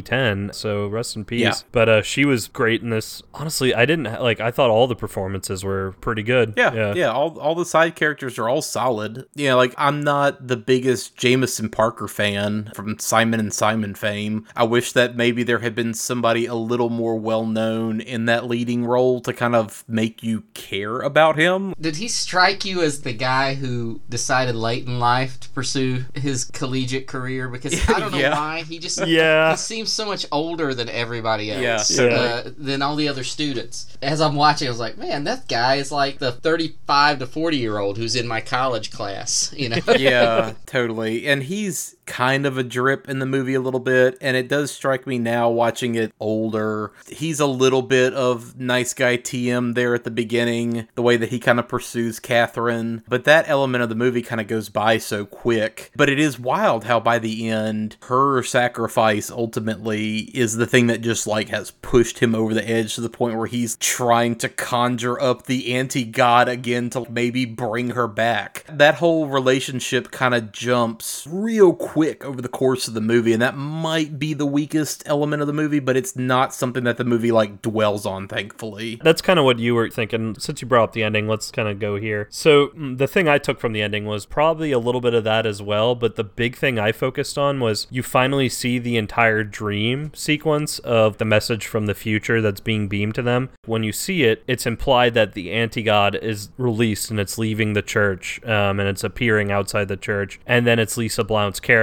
And what I took that as from that ending is that that message is still being sent out to him and he's still receiving it which means that's still going to happen in 1999 Yeah. and now it's going to be Lisa Blount who is the host for the anti-god Yeah. because she's the one who got stuck in the dimension that's how I thought it ended Back to Cullen's mention earlier of this is Yeah. not a happy ending. What are y'all seeing here? yeah exactly It's not. I mean, I remember watching it, you know, in my younger days, and people say, "Oh, maybe she's still alive and he can rescue her." But that's not what it's about. Nah. It's about he wants to rescue her. He thinks he can rescue her. Yeah. But the truth of the matter is, the warning that they send him at the end with her in the place of the misshapen figure. You know, the dream comes back and it's the misshapen figure. It's the same actor who played I can't remember the character's name who cuts his own throat with a piece of wood. Calder. Calder. Yeah, Calder. yeah, yeah. So it's the same actor that's in that scene is, is who they used as that misshapen figure. And then they send that message back to him to Brian and it's her and really that warning is what spurs him to oh I'm gonna I gotta see if I can find her you know I gotta try to set her free because he's that guy And then that also implies what if he is the one who gets her to reappear in 1999 because like he just continues to like pursue this. Yeah. And uh, by the way, one of the creepiest moments of this movie was when Calder got possessed and was sort of trying to fight back, I guess, and he starts singing Amazing Grace and like doing that fucking laugh. That was like Yeah. some pretty bone chilling shit in this movie. I like how half of them get fully taken over. When the goop Yeah. initially hits the radiologist is how they keep referring to her I think it might be Kelly. Is it Kelly? Susan, yeah, when when it initially hits her, Glasses off, by the way, baby. She's like, no more nerd Yeah. girl. Now I'm Satan girl. yeah, my eyes are fixed now. Take these off. we don't need eyes where we're going. we don't need eyes to see. her and Lisa, like they are completely taken over. But seeing Calder and Peter Jason's character, uh, Dr. Leahy, the idea of the two of them knowing they're possessed and there still being like some level of humanity underneath that that's trying to fight that is super interesting. I feel like that's to me is one of the chilling moments with that character, Dr. Leahy. He has this look of pure horror on his own face when Yeah. he's getting ready to spit at uh, at one of the. I mean, like he gets up and he has this almost this look of, like he's getting ready to scream, but he's possessed. And to me, that was really kind of chilling for that character. Yeah, I listened to the director's commentary that's on the Scream Factory Blu-ray, and most of it is just John Carpenter like doing his thing and like, yeah, movies today suck. Uh, I mostly play video games and go to you know Lakers games, but he's doing the commentary with Peter Jason, and so there's a lot of interesting back and forth between them about things that happen and stuff like that. And Peter Jason specifically said he talked to David Warner, um, another like legendary horror actor, about what's something that you've always wanted to play and never have had a chance to. David Warner said somebody who's dead who comes back to life. But it hurts. And that's pretty much exactly like what Peter Jason's doing in that role, where like you can tell he is under some kind of pain there and trying to fight back. I do also like, too, with this team, kind of going back to the whole science versus faith thing, there seems to be a pretty like 50 50 split amongst the team who believes this and knows something is going on that they have to figure out. And then the other people, like Wyndham, for instance, who's like, fuck this, man, I'm getting out of here. And then he gets, you know, stabbed with garden shears. That whole aspect too, like when shit is so fundamentally bad that the skeptics start to come around and then the crazy religious people also start to kind of level out and sound more reasonable, like when those two kind of bottom out at like a 50-50 place, that to me is always an interesting dynamic with ensemble groups like this Yeah. because that creates a lot of friction between those characters. And with the exception of Wyndham, like even the people who are more skeptical are still too fascinated by like what exactly the green goop is. So they want to keep exploring that even if Yeah. they think it's all bunk. Which by the way, speaking of like other creepy scenes, one of my favorite scenes in this movie is that part where like Wyndham's at the window, "Hey, I've got a message for you and you're not gonna like it. Pray for death. And then like his head falls back. I've got a message for you, and you're not going to like it. Look at his chest.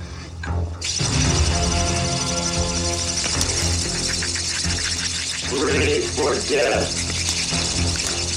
Pray for death.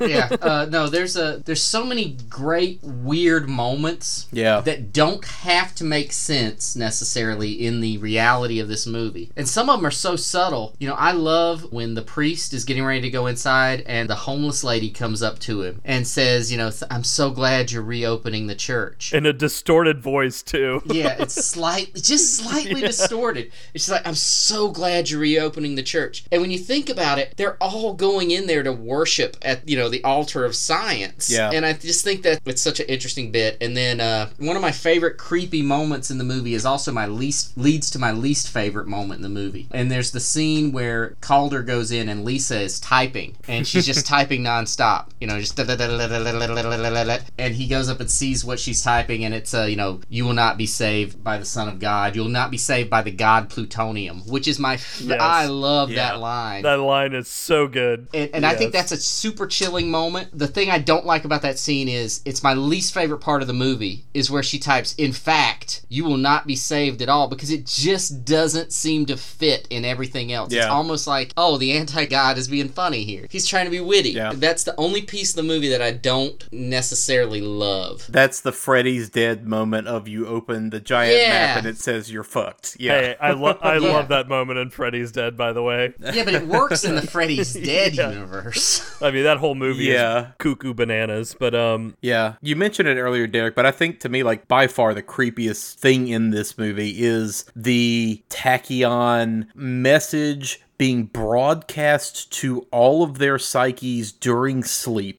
That entire notion is so creepy to me. and it has that video effect where it's muffled and everything. The way Yeah, that yeah. he like chooses to actually visualize that, where he did shoot that very low fi video footage on video and then re-recorded it while playing it off a television screen. Um, and it has that extra weird layer of disconnect. And that's Carpenter's narration over the video as well, which weirdly enough was sampled in DJ Shadow's album Endtroducing Yeah. This is not a dream, not a dream. yeah, I remember seeing the movie and being like, "Oh, that's where that came from, huh?" Okay, Yep. that whole idea is like super intriguing to me, and that's kind of something that again connects back to Stone Tape and The Road, and even Come True that I talked about earlier. There's like this weird kind of shared dream, like subconscious level thing that everybody's innately sharing. Like that entire aspect is terrifying to me. that is one of those exposition scenes where they finally like figure out that this dream is possibly a message from the future. Yeah. Where like that exposition of explaining that I actually did enjoy. If you want to keep some level of coherence to this plot, you need that to like put those two and two together and how these characters actually find meaning in that dream that they're all sharing. Yeah. Another goofy thing actually it goes back to the computer thing because with the god plutonium was great because that implies you can't even nuke the anti-god nothing would work against it but then is it either before she types all that or after she types all that where she just goes i live i live i live i live like she's jack torrance That's what he walks into watching her Yeah, type up. when he yeah. that type, was yeah. another moment where I was like, what you were saying, Cullen, with that other line that she types out. That was a little bit okay. All right, we don't necessarily need that, but all right. It's a little cheese. It was a little cheese. Yeah. I forgive the I live, I live, I live because it led me to the God Plutonium, which I think is such a great turn of phrase. Yes, the God Plutonium is top notch. Some of the cool stuff about the movie to me, and maybe I read into it too much, but there's, you know, there's lots of little bits and pieces because the character who becomes the the embodiment of the Prince of Darkness, um, what's her name? Is it Kelly? Kelly, yeah. Yeah. Kelly. It's interesting to me, and I only assume it's intended. Who knows if it is or not? I remember being in creative writing classes, and people say, "Oh yes, I see what you did here. you were really infusing the theme." And you're like, "No, that's just a guy getting chopped in half. It's no theme." you know. Again, people read what they want to into these things. Early in the movie, she's looking at the container, uh, which I think is such a great prop. Wouldn't it be awesome to Oh, have like yeah. that container in your room, like with a light and the the swirling liquid? It's such a cool prop. Hearing them talk about it behind the scenes, it sounded a lot like Bruce the Shark from Jaws, where it was a giant pain in the ass to manage and it constantly broke. like it was impossible to get to work. Yeah, apparently it weighed like 1,500 pounds and actually had swirling goop on the inside. There were like big acrylic paddles to like move it around. And I was thinking it was just velour sheets and green lighting, but no, there was really liquid in it. but it's it's interesting to me is she's the first one in there's a scene where they're all looking at it. She says to everybody else, "Why hasn't anybody opened this thing?" Yeah. And they said, Well, you can't. And she goes, No, no. If we want to open it, we can open it. And then she turns, she hits her arm on something, and immediately after that, okay, she is marked as the embodiment of evil. And I think it's cool because it's her moment of curiosity about things that are forbidden Yeah. that opens it up that she becomes the uh, embodiment of the Prince of Darkness. I don't think that's reading too much into it at all. I think that is very purposeful. So, kind of tied into that, we, we've talked about how these characters are good at their jobs, right? There is a little bit still of like that classic horror trope of just, you aren't sensing something's off here a little too late when she shows her bruise to her, and the bruise is a perfect symbol of like. It's the blue oyster cult bruise, yeah. yeah, yeah, yeah. It's the perfect symbol of the Antichrist. But then also too, just even early on, where all the homeless people are like staring at them from across the street, and it's not just three of them; it's fucking twenty of them from that alley Yeah. surrounding the church, and all of them are just like, "Huh, they're all acting weird. Uh, whatever. It must just be like something going on with the homeless population in this area." Bunch of crazy homeless people. and they're yeah. all just standing there staring at him menacingly. Alice Cooper is fucking looking like Alice Cooper. He's pure Yeah. white. Except his hands, yeah. Yeah. Stunt casting Alice Cooper is fun. He, like he Yeah. doesn't have any lines, which I think is probably for the best. Probably for the best, yeah. Just him there as a presence, and like you have that meta connection of him as this evil dude, you know. he gets to use that bicycle prop. Is it the first death by bicycle stabbing in film history? By bicycle stabbing, absolutely. yeah.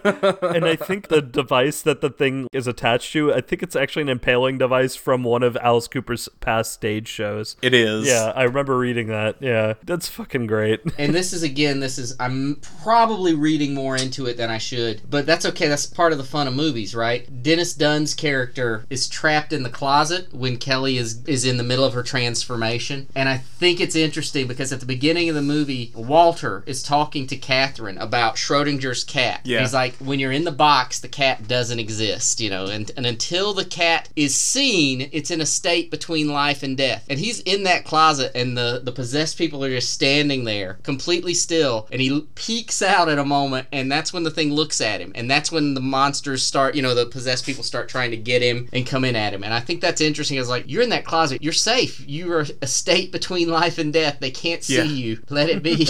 let, let it be, Walter. Don't uh, show yourself. Well, and I love Kelly's whole transformation too is great. And I love that it's through Walter's eye because he's the only one trapped in that room. And like you get the sense that the two possessed that are in there with him could easily just break open that door and kill him. Yeah. But they almost just want him to watch her transformation. Because he is getting more creeped out by it. Yeah. He's constantly just like, hey guys, uh, y'all want to hurry up? She's getting real fucking gross. And I love how the transformation starts with her almost being pregnant and then it goes back down and literally like manifests through her skin and like her skin starts peeling off and she's like that bloody zombie thing and yet Yeah. she still has the striking blonde hair that's like still Yeah. completely intact. Yeah, it's so bizarre. I love that juxtaposition of like gross blood zombie demon and then the perfect blonde hair. Oh yeah. So as far as uh, effects go, I found this weird tidbit that like sent me down a rabbit hole for a hot minute. So Wyndham, again, the guy who's like you know covered with bugs, gets stabbed by the homeless lady, and then delivers the creepy message, and then falls apart into bugs. He is mostly known as a visual effects supervisor. He has done like all kinds of other roles, but Robert Grasmere is mostly known as a visual effects supervisor, and he did this movie. He did Running Man, Alien Nation, Predator 2, Toys, which is a fucking nightmare movie, Demolition Man, Bone Collector, and Mothman Prophecies. But he is also the writer of all entries in this particular franchise.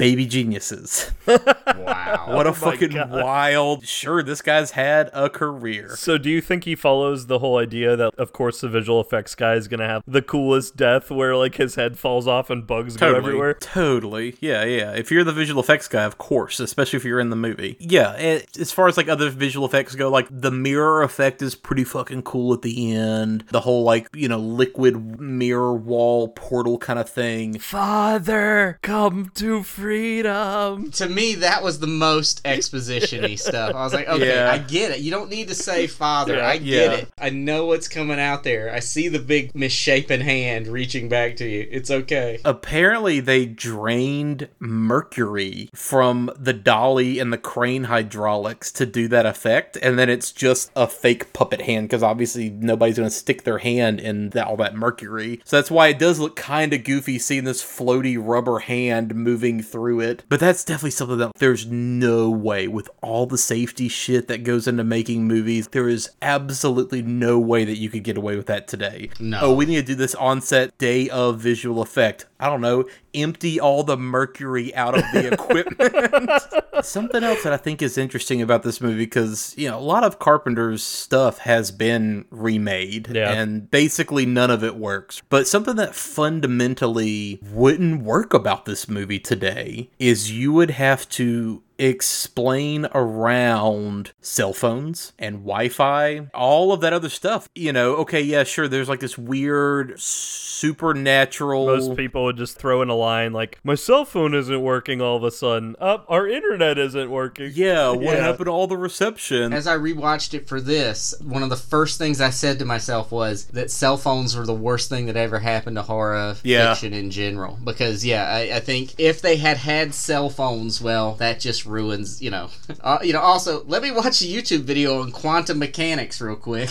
Yeah. see what that's all about. We're gonna live stream this on Instagram right now. We're gonna open the container, guys. You know, you could just see them taking selfies in front of the Yeah. container of, of goop. Oh God, you're absolutely right. And then like when they post the selfie, they check later and their face are distorted, like in the picture or something. Yeah. Yeah, totally. So weird, like alternate shit on the Scream Factory Blu-ray, which there is now a 4K release of this, which I'm I'm like uh, you know, my physical media ass is like wanting to pull the trigger on it, but like I already own a copy. There is a re-edited opening that was made specifically for the television broadcast of this, and that's not unusual. There's a weird history of TV edits for movies that include bits and pieces of scenes that weren't in the original cut. You know, like it always fucked me up growing up that I grew up watching the Goonies recorded off Disney Channel with the scene with the uh, Octopus, yeah. octopus, and then learning later like that was never there, right? Halloween, same exact thing. There was a TV edit of Halloween 1 and Halloween 2 that trimmed some scenes and added some new stuff. So this movie also has a weird re-edited opening. It is 90% the same stuff, just edited and trimmed to speed it up. It goes from like 9 minutes to 6 minutes. But the wild bit is, you know, right after it like introduces the characters in the college and you have Victor Wong's first kind of spiel explaining everything. You see Jameson Parker in his apartment goes to sleep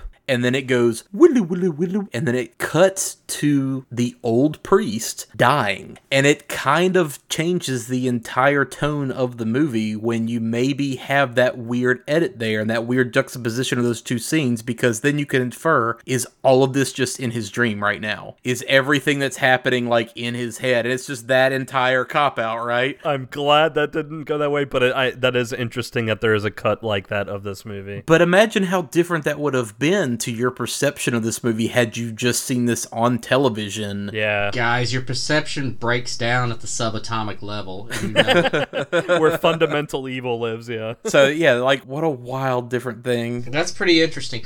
Yeah, there's something I was thinking about it. So the end of the movie is almost as if okay, we stopped the Prince of Darkness from bringing the anti-god across, but we didn't really do anything. Yeah. you know, we didn't stop anything. We delayed it. because AJ Simon's gonna bring the evil ar- across pretty soon anyway. I think it's cool because uh, the priest comes around to this way of thinking. He's like, everything we learned is a lie. It's all not, none of it's true. You know, we've been lying to people for thousands of years, and he's come to that. But then at the end, when they're wheeling him away on the gurney, he looks over at Birack and he's like, "We did it. We stopped it." And it's almost like his faith has completely been restored. He's Yeah. completely forgotten his doubt. Yeah. And I feel like that's a statement on this is why it's going to happen again because you just can't learn. You know, it's like you nobody learned it. You didn't learn anything. Yeah. You learn the things that we've been teaching people have been false, and yet at the end you're so relieved, and you're right back to God bless everyone. It's all right. It's okay, everybody. Well, Yeah. it's interesting because that scene where he's trapped in the room where she's reaching through the mirror to pull the anti god in, he has that axe and he's hesitating and he starts praying again. It's like he's falling back into that old comfort habit when faced with this. And to his credit, when like she tackles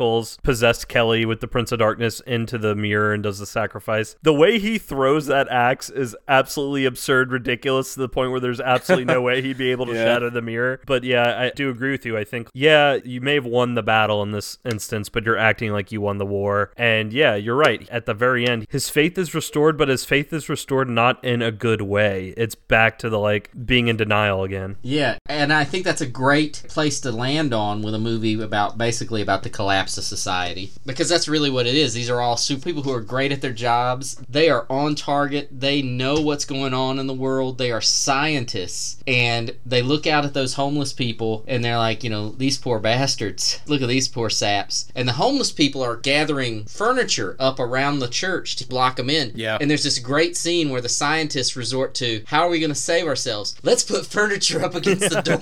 Yeah. And they're just basically they've fallen into the same thing at these uh, you know the dregs quote unquote of society are you know doing. They're doing the exact same things because everything's collapsing inside that church. Well, and the irony of it is like after everything's said and done, most of the scientists are dead, and the homeless just wander Yeah. off. They're like, oh, no longer possessed, Yeah. I guess. Like, totally fine. Look, science starts to fail when demons spit in your mouth. I'm telling you. I mean, as soon as as soon as a demon spits in your mouth, the things you think you know start going right out the window.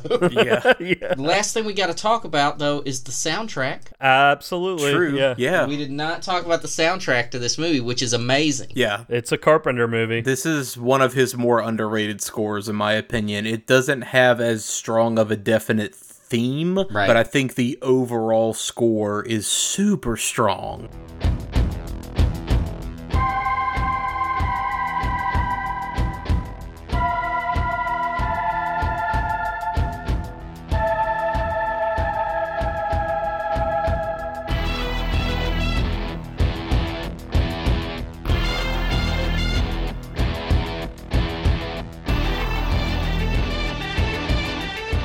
Doesn't it remind you guys a little bit of They Live? yes. I mean, doesn't it seem oddly. there, there's a lot of similarities? Yeah. to the point like not only with the soundtrack but like with where the church is in this area of los angeles Right. this really felt like this was happening across town in another part of los angeles From They Live? yeah they live was happening like There's a box of sunglasses. Yeah. 30 minutes away yeah Victor Wong's character comes out with a box of sunglasses at the end. it's a shared universe yeah You put it on and the tank just says eat at McDonald's. It says you're fucked like the Freddy's Dead map.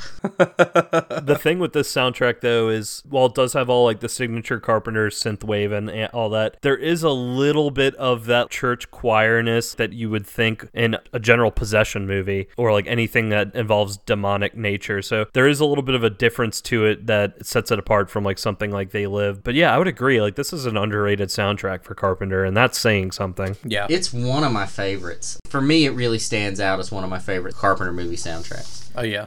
Absolutely. Yeah, and and again, just like kind of going back to from the stuff I've watched through this podcast and outside of this podcast from Carpenter, I don't know if y'all would agree with me, but I kind of feel like this is his most underrated movie, or at least one of them. It's one of. It's super underrated. I think the same thing about In the Mouth of Madness. I think is uh, just such a cool movie. Well, he was on a hell of a run too, right around this movie. He had just put out Big Trouble in Little China, then this, and then he follows this up with They Live. Yeah, this was like his return to horror after years of being away from it and trying to do other stuff. Right. Yeah. So this was definitely like a huge step back into that world. Because Starman was a what a romance movie, like a science fiction romance. Yeah, it's like a sci-fi romance kind of drama. Yeah. Yeah. you know, and unfortunately, you know, it it wouldn't be too much longer before we then bounce into stuff like Memoirs of an Invisible Man, which like that movie's a movie for literally nobody. That's like such a strange like what is this kind of thing? Is it Chevy Chase in that movie? Yeah, Yeah. What? Yeah. But then we get into that good run of like in the mouth of madness, vampires, and look, I, I will go to bat for Ghosts of Mars.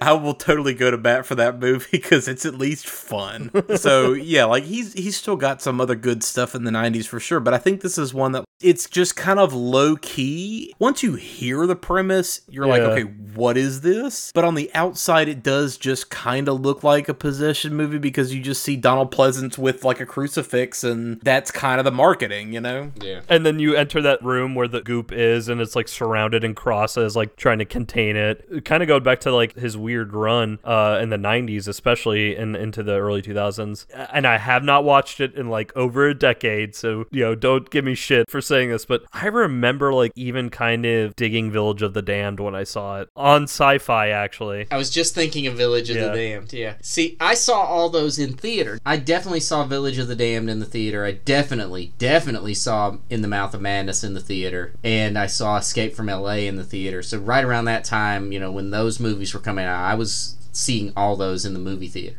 Which is probably why In the Mouth of Madness for me ranks so high on my Carpenter movie list. It was such a perfect movie at that time Yeah. and the experience of seeing it. Yeah, that's definitely one that I'm wanting us to get around to in the relatively near future. Like, as much as Halloween is one that everybody's been like, oh, when are you going to do Halloween? In my head, I'm like, man, when are we going to do fucking In the Mouth of Madness or like Lord of Illusions or like some weird 90s shit like that is what I want to get into. oh, and don't get me wrong, we will do Halloween eventually, but like, yeah, it's an obvious one. Yeah, stuff like Prince of Darkness is the shit I've been wanting to hit first. Yeah. And I'm glad we are. It's just such a strange. It's just not a movie that anyone expects. It is nothing like what you could expect. It's uh, it's such an unusual, bizarre movie. Again, it ranks very high in my Carpenter movies. Maybe I should sit down and rank on all my favorite Carpenter movies sometime. Hell yeah. All right, cool, cool. I guess uh, let's go ahead and wrap things up. You have given us more than enough time. Yes, thank you. Thank you. And This is kind of like a dream come true. We are very, Yeah, very thankful This is a dream come true. for every minute that you have been on with us. Well, I appreciate you guys having me. That said, do you have anything coming up soon that you want to plug? Yeah, so guys, this is not a dream. I am broadcasting to you from the year 2021, April of 2021, and I'm wanting to tell you all that uh, I have a couple books coming out. Hell yeah. it's not so grim. Well, It's not hey, so at- grim. at the time that this episode actually drops, they will be out. So please check these out. This will be some backwards tachyon bullshit. Yeah, because Yeah. this will be out a little bit later. you never know with this tachyon business. Uh, but no, in, in April, so they will be out by the time this comes out. Phantom in the on the scan has come out from Aftershock, and Phantom on the scan is sort of my scanners. Hell yeah. It's a five issue horror, a psychic horror story that I think if you like things like Scanners, Firestarter, Carrie, any of those types of stories, Phantom on the Scan is going to be right up your alley. Around the same time, Shadow Man number one will have come out from Valiant Comics. Now, Shadow Man, he's a superhero in the Valiant universe, but forget all that. Don't worry about him being a superhero. Shadow Man is one of the freakiest horror comics I've ever written. It's got a lot of crazy Clive Barker-ish, Thomas Ligotti-ish horror infused into every issue of Shadow Man. If you've never read a Shadow Man comic, you can pick this up and enjoy it, but it's going to be a really messed up comic and it's awesome. I'm gonna add that to my list because Valiant is that one area of comics that I have just like not touched at all for some reason. I just haven't checked out anything from Valiant, but I will have to like add this. Yeah, if you're into horror at all, Shadow Man's for you. You know, the Valiant comics, they have this thing called the Dead Side, which is the dark reflection of our world. And Shadow Man is sort of the guy who protects us from anything that might bleed through into our world. He's just sort of an average, everyday guy. He just has superpowers and can punch demons in the face.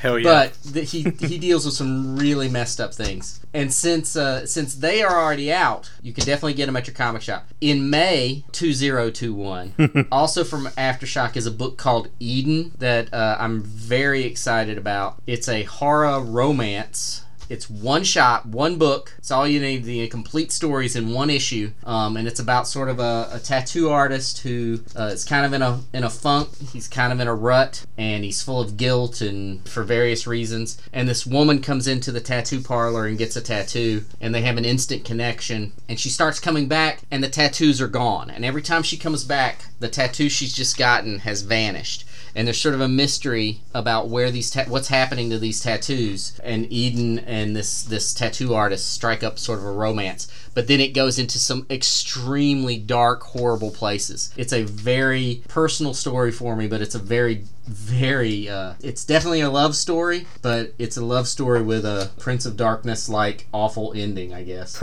awesome Excellent. I would say definitely keep an eye on those. And I've got tons of books coming out, tons of creator owned stuff. Most of that creator owned stuff is in the realm of horror. I have another book in June. You guys were talking about Bone Parish earlier. I've got a book coming out called Basilisk from Boom Entertainment that starts in June, which is with the same artist who drew Bone Parish. Uh, Oh, Hell yeah. nice. Nice. Jonas Scharf, and it's about these five individuals who wander down from the mountains and basically just decimate a small town. They kill everyone in the town, and each of them seems to have a power that's connected to one of the the five senses. And it's a story of revenge about this, uh, you know, this woman who wants to get revenge on these five godlike beings who can kill you with a look or with a touch or kill you with the sense of smell or the sense of taste and that's coming out in June.